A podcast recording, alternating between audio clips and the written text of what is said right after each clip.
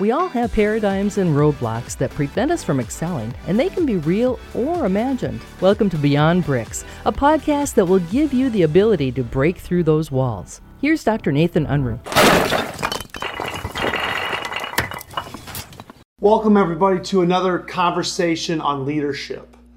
I'm excited to be here with a good friend of mine, and as, as I was thinking about coming into this conversation, you and I have known each other a long time. Uh, started as a friendship, moved to a coach, mentor, and business partner. It's been a trip. Yeah, so got a lot of history with you. And so I'm excited to talk with, this is a good friend of mine, Doctor Doug C. Uh, Doctor Doug C is had a wide variety of leadership lessons and skill sets he's learned over the years. So before we get rolling, tell us about you and your journey.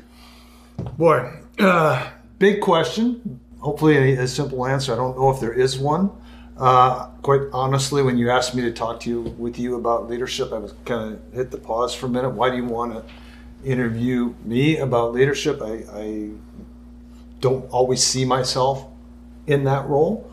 Um, when I was a young kid, I didn't like to lose, but I didn't need to win.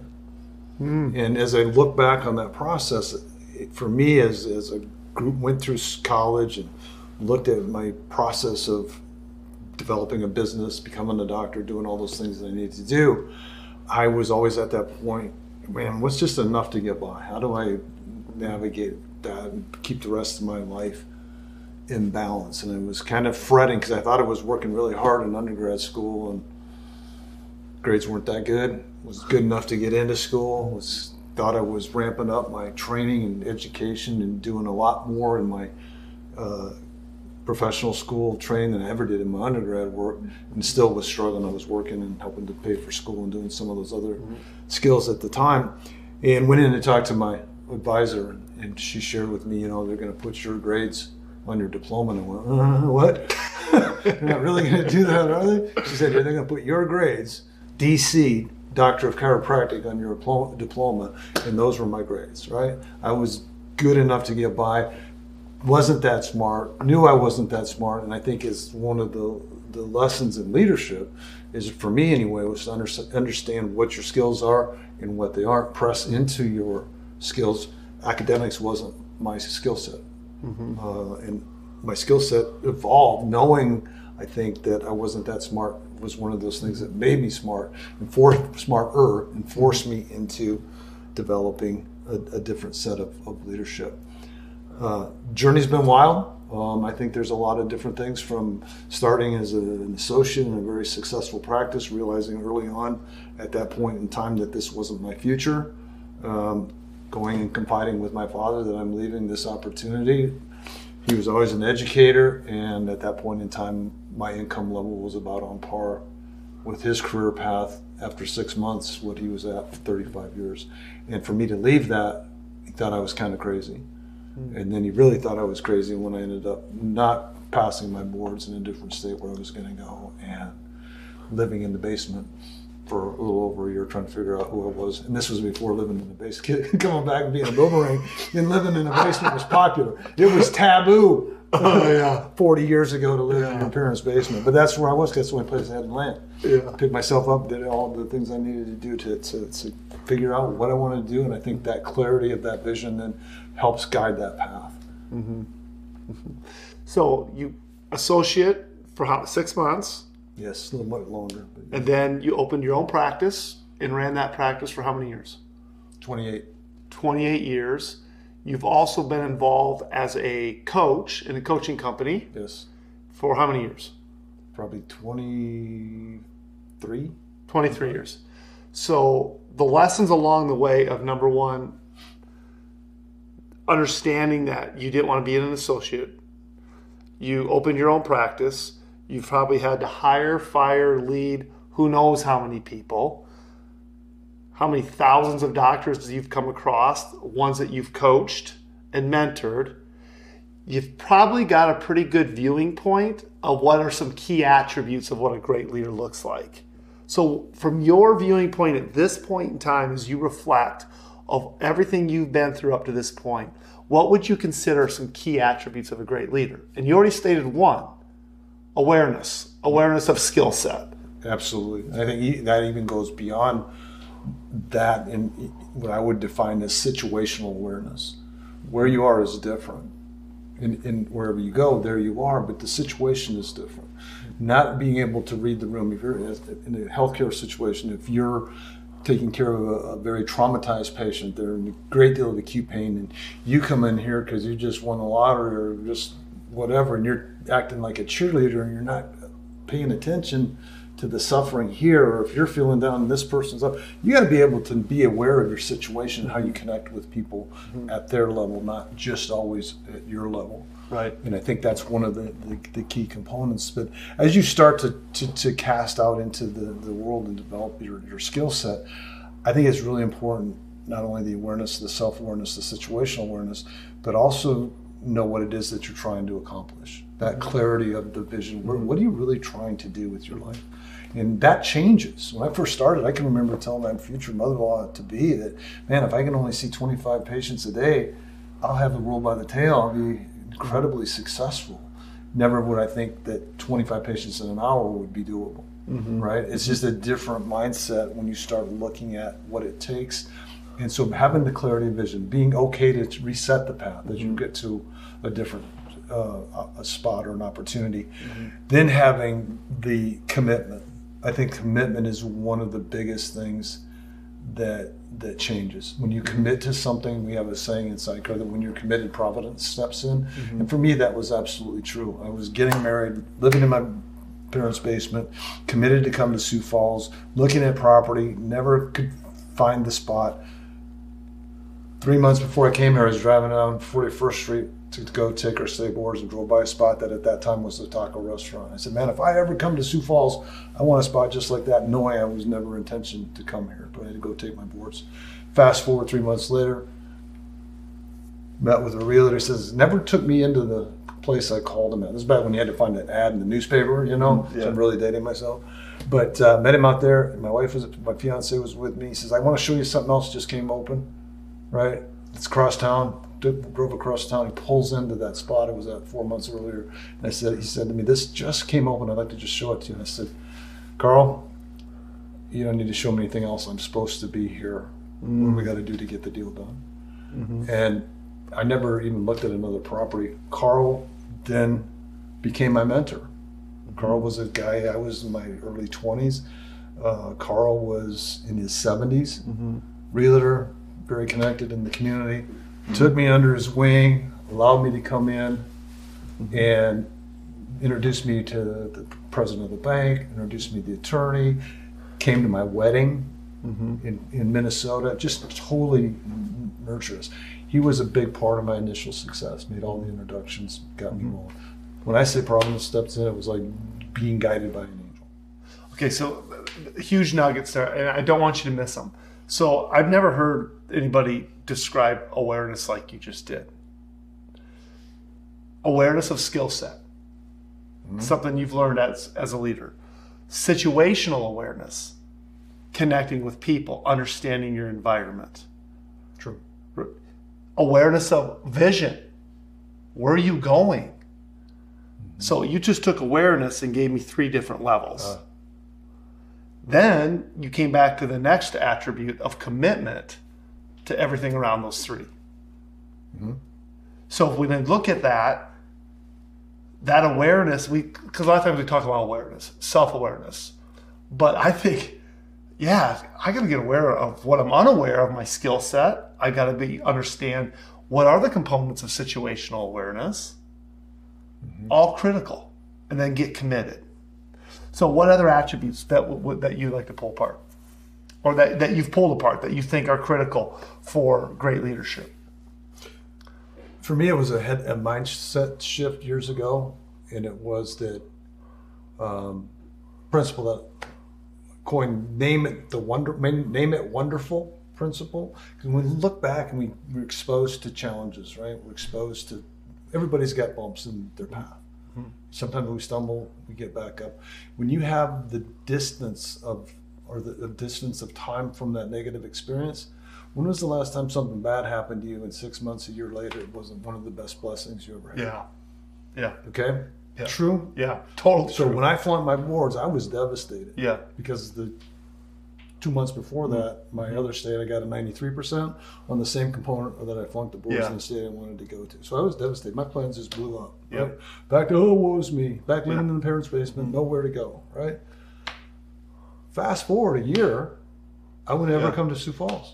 Would have mm-hmm. never met the people I was supposed to meet. Mm-hmm. So instead of coming at it from a perspective of loss or lack, what's the lesson I need to learn here? Mm-hmm. And why do I need to wait twelve months, two years, five years mm-hmm. before I appreciate that lesson? Let me call it the best thing that ever happened to me today and just change my mindset of how I look at that adversity. How do I embrace it sooner mm-hmm. rather than later? Yeah. How do I take in? Process it quicker, get it through my emotional intelligence, get it back into so I can go, well, this might turn out to be really good. Yeah. Yeah. How do we how do we do that faster? Right. And I think that's that's a skill set that can be learned, but again, starts with awareness. Looking at it, what bad thing did I ever have happen that yeah. didn't turn out to be a blessing? Mm-hmm. And that ties into me, I think, in my life, faith and trust that something, some, there's another aspect of this. There's mm-hmm. another plan. I'm not always in charge. Mm-hmm. And I trust that process. Yeah. Mindset. I mean, I can't agree with you more.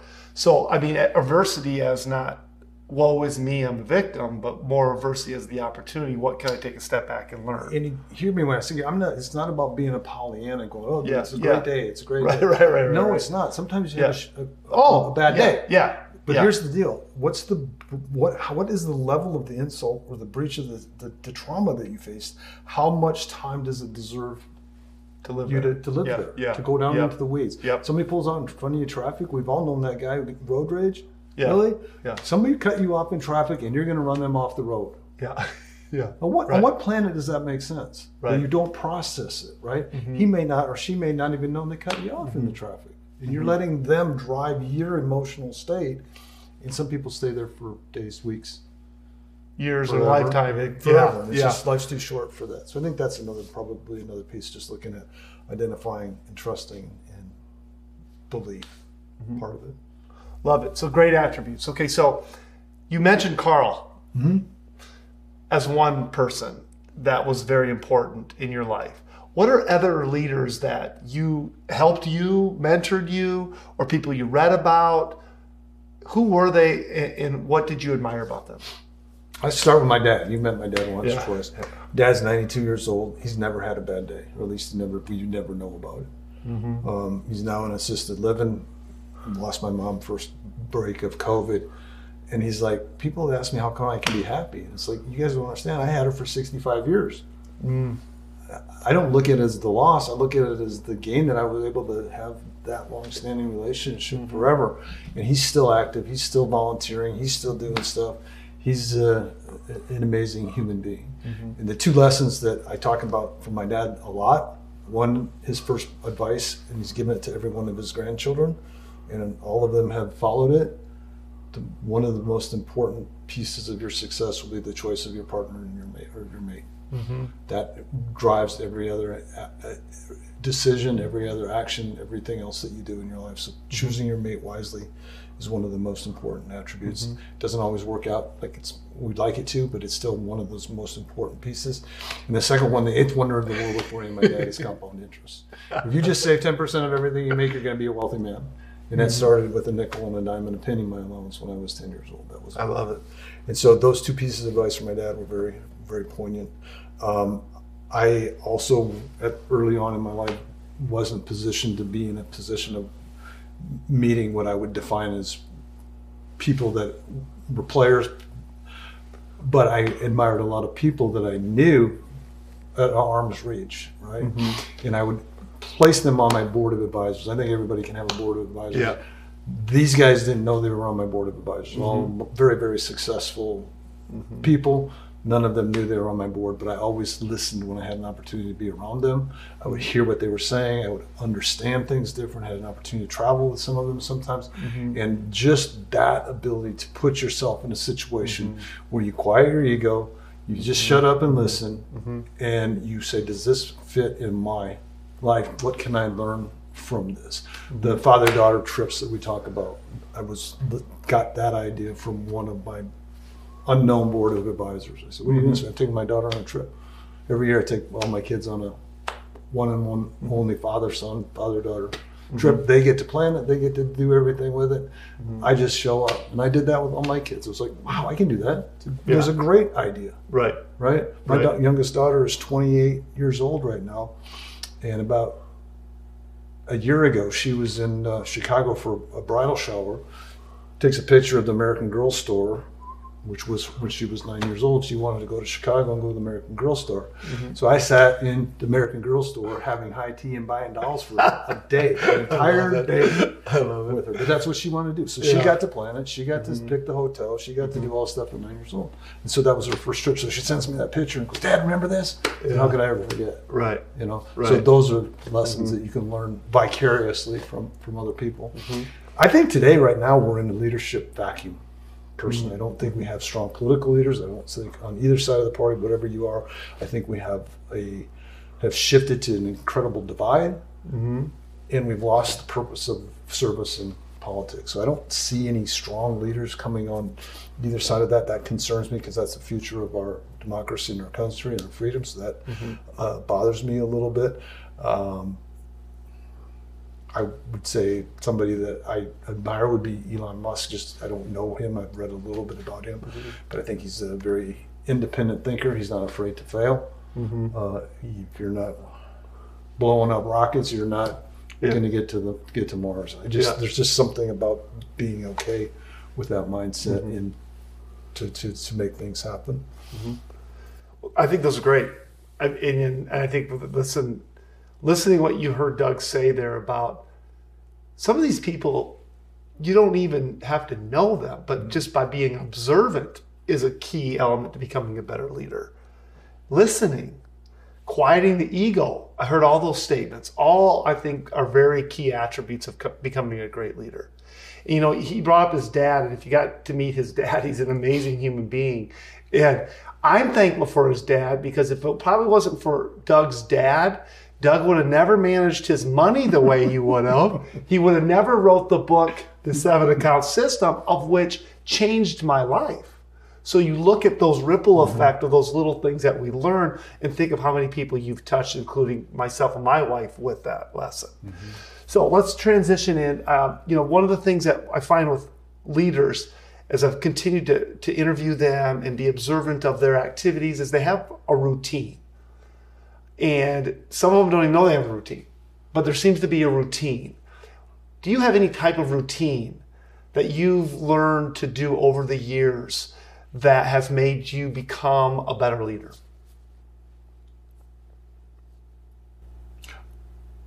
I'm sure I have one, but I don't know what it is. It's not like I go and run three three miles every single morning before I have a cup of coffee. It doesn't mm-hmm. mean I get up at the same time every day. Mm-hmm. I, to me, I I have a tendency to be so focused and consistent and always be where I am mm-hmm. that I don't, when I'm home, I don't think about work. And when I'm at work, I don't think about home. And when I'm with my wife, I don't think about my kids. And it, it just, it's try and always be, grow where I'm planted. And mm-hmm. that's probably the closest thing I can think of to a routine that mm-hmm. if I always, and it's so natural to me, I don't even think about it.